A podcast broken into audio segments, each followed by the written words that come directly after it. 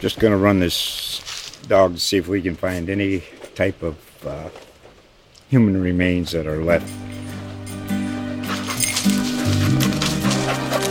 Listen to Where Secrets Go to Die The Disappearance of Derek Hennigan. From the Detroit Free Press, a new podcast set in the woods of Michigan's Upper Peninsula. Available on Apple, Spotify, Freep.com, or wherever you get your podcasts. As Michigan's most powerful and influential voice for business, the Michigan Chamber of Commerce stands ready to serve you. Go to mychamber.com, that's M I C H A M B E R.com, to learn more now.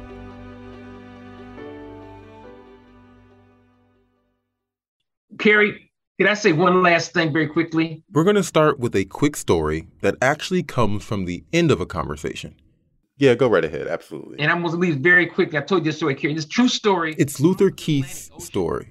And he's got a lot of titles, but for now, just know he's a longtime Detroit resident. 1992, I'm on a church tour in Africa, in Ghana. We're getting ready to go to the Elmina slave castles. I'm sitting there by myself. I'm having an adult beverage, just kicking back and chilling, looking at the beautiful Atlantic Ocean. And a gentleman in traditional Ghanaian attire comes up to me and he says, in a heavy accent, says, Brother, where are you from? I said, Detroit, Michigan, in the United States. He said, East side or west side? and Classic. it turns out he was a doctor and got his degree at Wayne State uh-huh. University. and he knew that Detroiters always ask that and just blew my mind, but it's a true story. That was a That was great. I spoke with Luther and three other longtime residents because, well, it's been a year since we started this podcast, and we wanted to do something a little special. A little meta, if you will. When we launched last summer, we said our aim was to pass the mic to Detroiters and hear their stories as the prominent narrative of the city.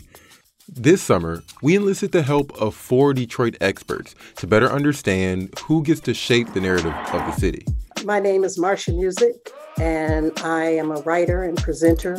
And uh, I also refer to myself as the Detroitist. Morning, uh, Angie Reyes. I am the executive director and the founder of the nonprofit in Southeast Detroit, Detroit Hispanic Development Corporation.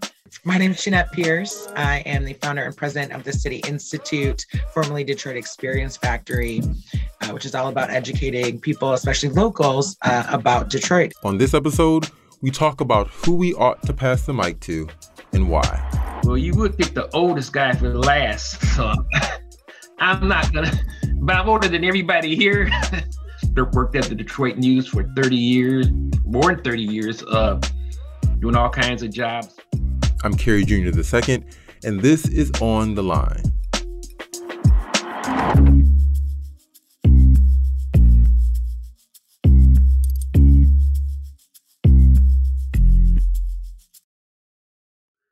So, thank you all for joining me this morning. I really appreciate it. Now, this conversation lasted an hour, and it could have been even longer because that's not enough time to cover all the nuances of this topic. This was just meant to get the discussion going. On the line episodes are typically around 20 minutes long, so this conversation was edited down from its original length. Whoever wants to jump in first, what is your definition of a Detroiter? Well, you know what? I'm going to dive into it first. I'll, I'll, I'll walk the plank first, if you will. Now, these days, Luther here spearheads Arise Detroit, a nonprofit coalition of over 400 groups promoting volunteerism in the city. So he's definitely an expert on Detroit. Uh, I think that that there's no one definition um, because there's so many cross currents and there's a lot of nuance to this. We have been slimed and maligned uh, so many times by so many people, so many ways, and we're very protective of our city in that respect. That uh, if the Tigers or the Lions, if they ever did want a National Football League championship, or the Tigers win, or the Red Wings win, we're Detroiters, we're Detroiters, we're Detroiters, we're Detroiters. But if some nefarious thing happens, or like our mayor gets in trouble, or some other things, or uh, a shocking crime of some type, then we are not Detroiters. And I think it, it, it goes to where your heart is. And I think that you can be a Detroiter and embrace the good as while still recognizing our warts and to work on those to improve our city. No one knows where Grosse Pointe is or Birmingham is. If you're out in Montana and you say, Where are you from? Well, you say, I'm from Detroit. They know that. Sometimes I think it's a state of mind because there are a lot of people who love Detroit who don't live in the city limits. But uh, factually speaking, Detroiters are people who live in Detroit. okay, that's that that's a the fact, definition. You know, yeah. but there are a lot of nuances to it. I saw you make a couple faces, Jeanette. I was going to call on you. Sure. I mean, it, it's complicated, right? That's the expert from the City Institute, Jeanette Pierce. And I think it depends on, um, I mean, again, there is the the definitive if you live in Detroit, but I do think it's more than that. I think on one side, I definitely, you know, feel like Detroit is a state of mind sometimes, right? Like um, if if you're about um, helping your community, knowing your neighbors, understanding uh, the challenges as well as the assets, and I do know people like, again, is someone in Highland Park a Detroiter? I, I would say yes, right? Um, or if someone lived their whole life here and then just moved across the street into Southfield. Does that make them not a Detroiter anymore? Uh, again, so I think there's this larger Detroiter maybe uh, concept um, that that does go beyond boundaries a little bit. I think at the same time, if we're really to get to it, the resident and more importantly, can you vote in Detroit, right? Are you voting and paying taxes here? Uh, because there's also people that don't that li- do live in Detroit, but their IDs don't say that right necessarily. Maybe there's gradations, if you will, that you know. But I do think it encompasses a lot more than than just the residency. Yeah, I, I agree that it's it's a complicated question, right, and answer because um, and I think it, the nuances also have to do with the gentrification that's happening, right? Angie Reyes of the Detroit Hispanic Development Corporation. So we have a lot of people who just show up. They've been here for maybe a year, two years, and and either don't have the understanding of the history and the culture that they're moving into, or don't have or don't care to, and don't respect it. So I think some of it is also about lived experience, right? What has been your lived experience? Um, especially if you lived in Detroit for a particular amount of time. And like, how long do you have to live in Detroit before you're considered a Detroiter? Is kind of gets gets debated a lot of times too, right? Oh, you've only been here five years. After 50 years, are you a Detroiter? But again, I think a lot of it it goes back to lived experience in um, having survived, lived through a lot of the ups and downs of the city, and still sticking with the city you're Detroit, you can tell people that are Detroiters, right? The, what was that Supreme Court saying when it, you you know pornography when you see it? It's hard to pinpoint. Kind of, it's kind of like that. You know a Detroiter when you see them and when you hear them because it's kind of embedded in your soul. Um, for Latinos, a lot of times, um, Latinos from Detroit who kind of born, raised, or grew up here talk very differently, have very dress differently, different expressions, listen, listen to different music than, say, um, Latinos in California or Florida. It's a Detroit culture that people are kind of imbued with. So one thing I did want to ask in following up to the sentiment, and Jeanette, you kind of spoke to it, but like, and Marsha, I'm going to direct this one to you because I want to hear from you now a little bit. Is do you think is that a sentiment that you've heard often? The fact that people who aren't from the city can often come in and try to claim Detroit as as an authentic thing? Yes, uh, of course.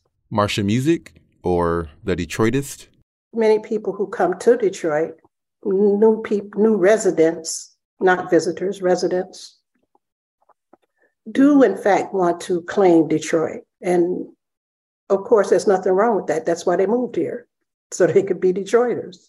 I think uh, the issues uh, come up when one tries to to change the dynamic of the areas in which people live, uh, to make them more amenable to newcomers in some ways, perhaps. The changing of street names in communities uh, in order to fit certain either developmental or cultural mores. Uh, some of these things uh, can wrinkle you, you know, the continual attempt to refer to the boulevard as grand is a, a particular pet peeve of mine. It is not grand. What do you mean? Can you explain it? The street, uh, East or West Grand Boulevard, and I often hear newcomers refer to it as grand. Just grand? Uh, just grand, yes. Uh, I, I, think it's a sort of a false familiarity hmm. uh, that they're trying to uh, claim as a, a, a kind of uh, uh, offhand, oh, yeah, I'm going to go on grand. well, excuse me. I've never heard. I've never heard that expression. I, hear, I hear it all the time. Really? Yes, uh-huh. and so I often have to respond. Uh, there is a Grand Street. It is in Highland Park. It starts in Highland Park, uh, and the name of this street is East Grand Boulevard or West Grand Boulevard, or colloquially referred to as the Boulevard. And uh, so there are things like that that can uh, be uh, unsettling uh, in the kind of very, sometimes very aggressive ways that people attempt to change uh, the nomenclature of aspects of the city. So, the panel loosely defined a Detroiter and discussed the complicated and sometimes offensive ways the city is claimed. After the break, they discuss why it matters who is and who isn't a Detroiter.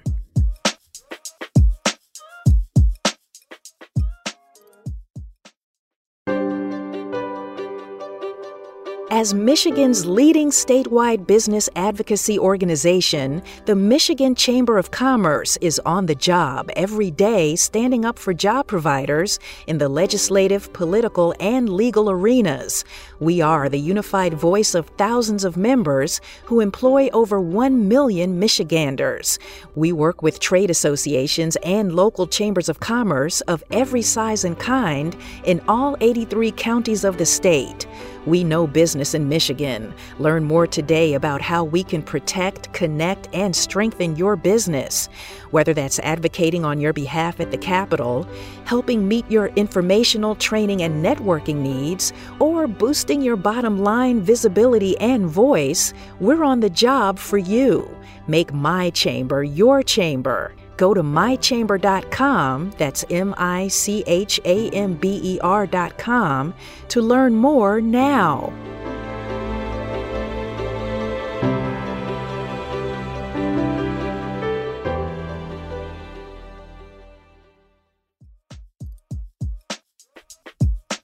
And we are back with Angie Reyes of the Detroit Hispanic Development Corporation, writer Marsha Music, Luther Keith of Arise Detroit, and Jeanette Pierce of the City Institute. We're talking about how to identify a Detroiter.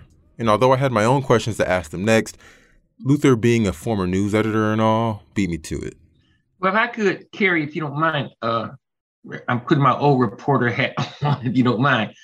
Not to get too deep, but psychically, subliminally, why is who, who is a Detroiter so important to Detroiters? Why? And I, you know, I don't have the real answer, but I imagine everybody has some thoughts on that. But when you peel it back, why is that so important? You know, you know, I think that some of that lies in questions of equity, injustice, mm-hmm. right? Because, and again, you know, those people who have spent most of their lives in Detroit have been through a lot ups and right. downs, no services, right. good services.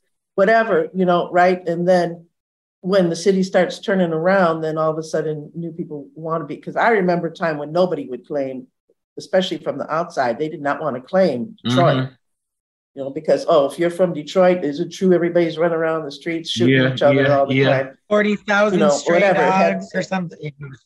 Right. Yeah. So you know, but now it's like cool to be, you know, what we just got named one of the top yeah. 10 cities. Well, all you got to do is put Detroit on the t shirt. Just put Detroit on the t shirt. Right. yeah. So it's like, you know, you don't have the street cred. and you're trying to be cool with the rest of the people that have been through it all. And now that things are looking good, you want to claim it. And it, it is an equity issue because, you know, this there's was this huge disinvestment in the city of Detroit that that people that lived in the city suffered through. And now all of a sudden it's cool to be here. So now you're going to come and take what we got. I complete, I completely agree, Angie. And we did a we did a uh, documentary on the Rise of Detroit a few years ago, and I was uh, went to my little local cleaners over on Seven Mile in Livernois. Some of you may know that, but and a black realtor was in there, and I, I was I asked him, "How's the housing market here?" And he said, "Man, it's doing great." He said, "White white people are moving back to the city, man. White people come too." And I said, "Why do you think that is?" And you know what he said to me? Because they aren't afraid of black people anymore.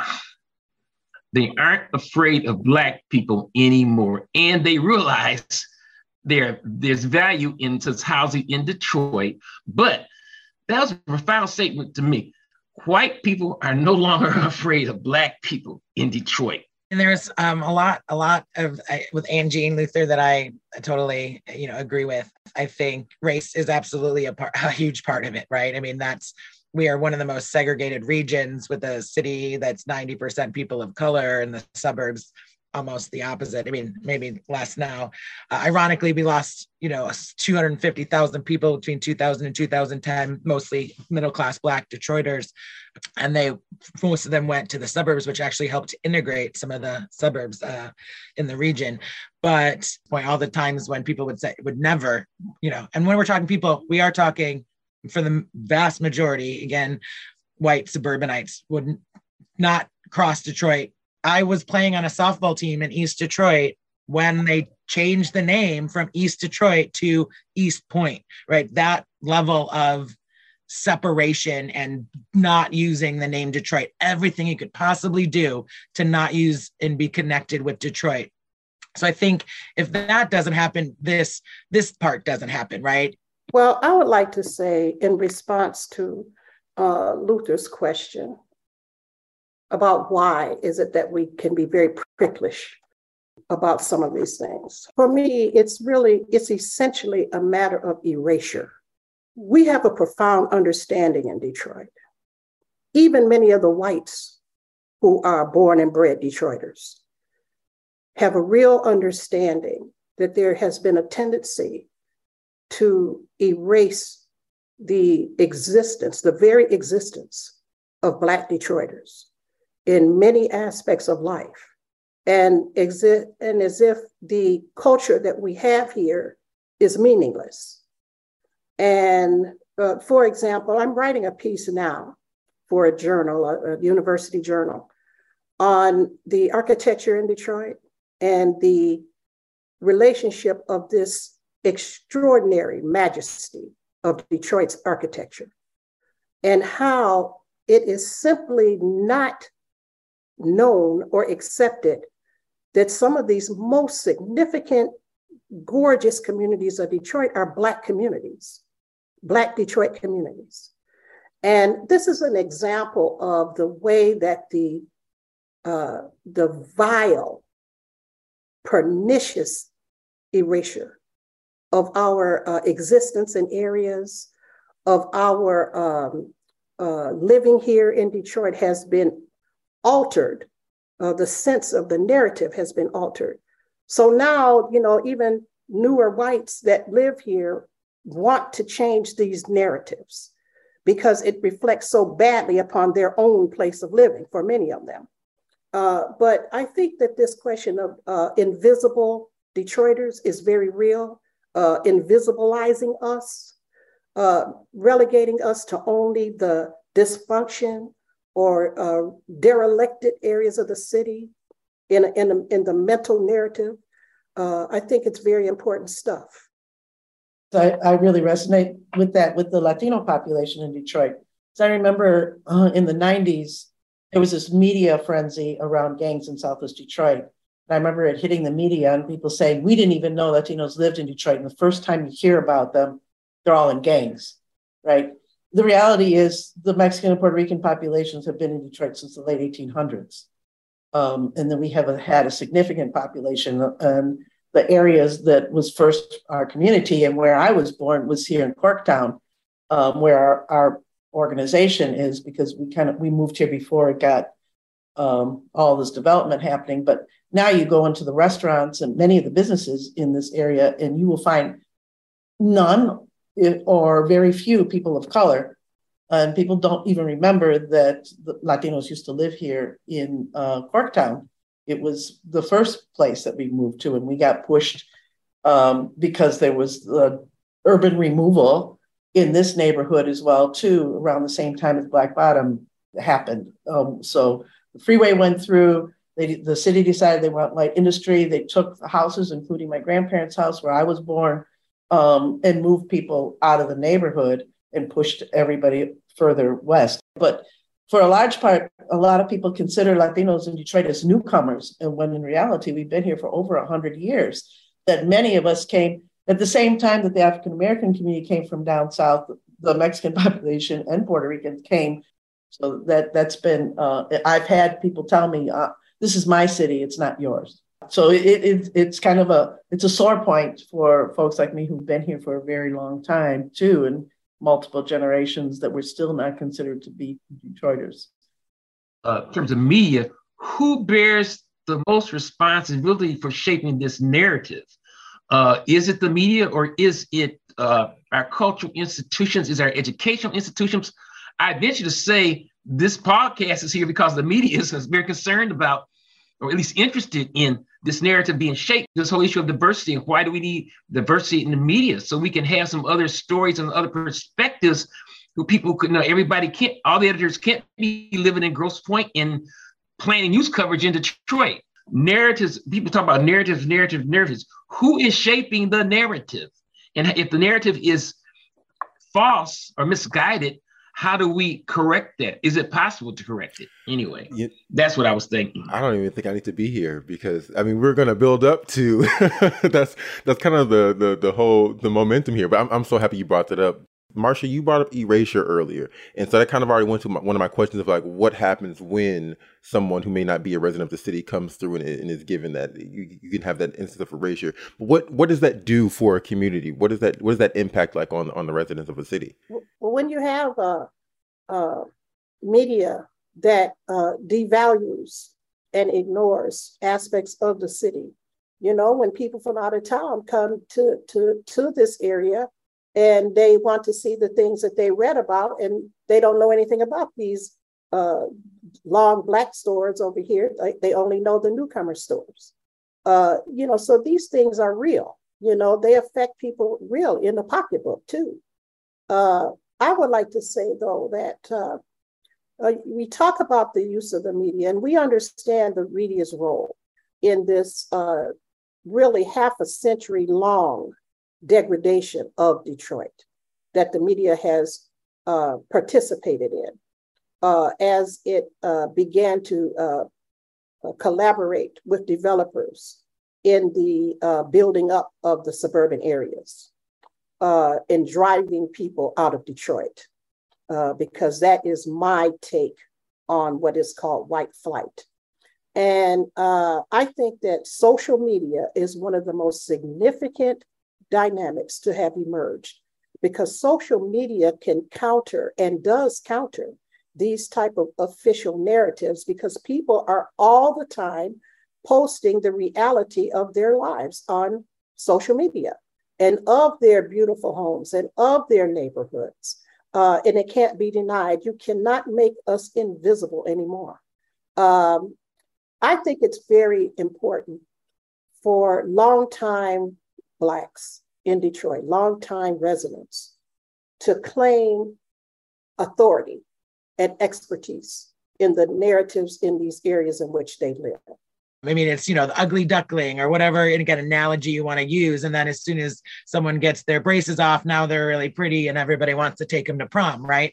Um, there is that where were you when it wasn't the superficial side of things um, that I think makes this conversation unique um, like that that swing i think is what makes it so tension filled as well as obviously the the segregation and, and race and racism that created the disinvestment uh, and a lot of the challenges. So i think that's part of it. We and that's something we focus on educating both you know longtime detroiters but also if, okay, if you want to be here, this is the stuff you need to know.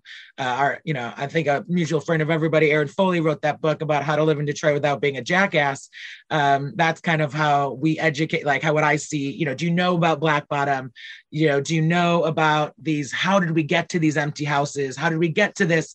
Look, you know, normally the narrative starts with New York chef moves to Detroit, buys this ab- abandoned building for so cheap, and that's where it starts. But why was abandoned in the first place, right? Like breaking down those myths um, that that permeate our region, and especially in the suburbs uh, and in the white community there.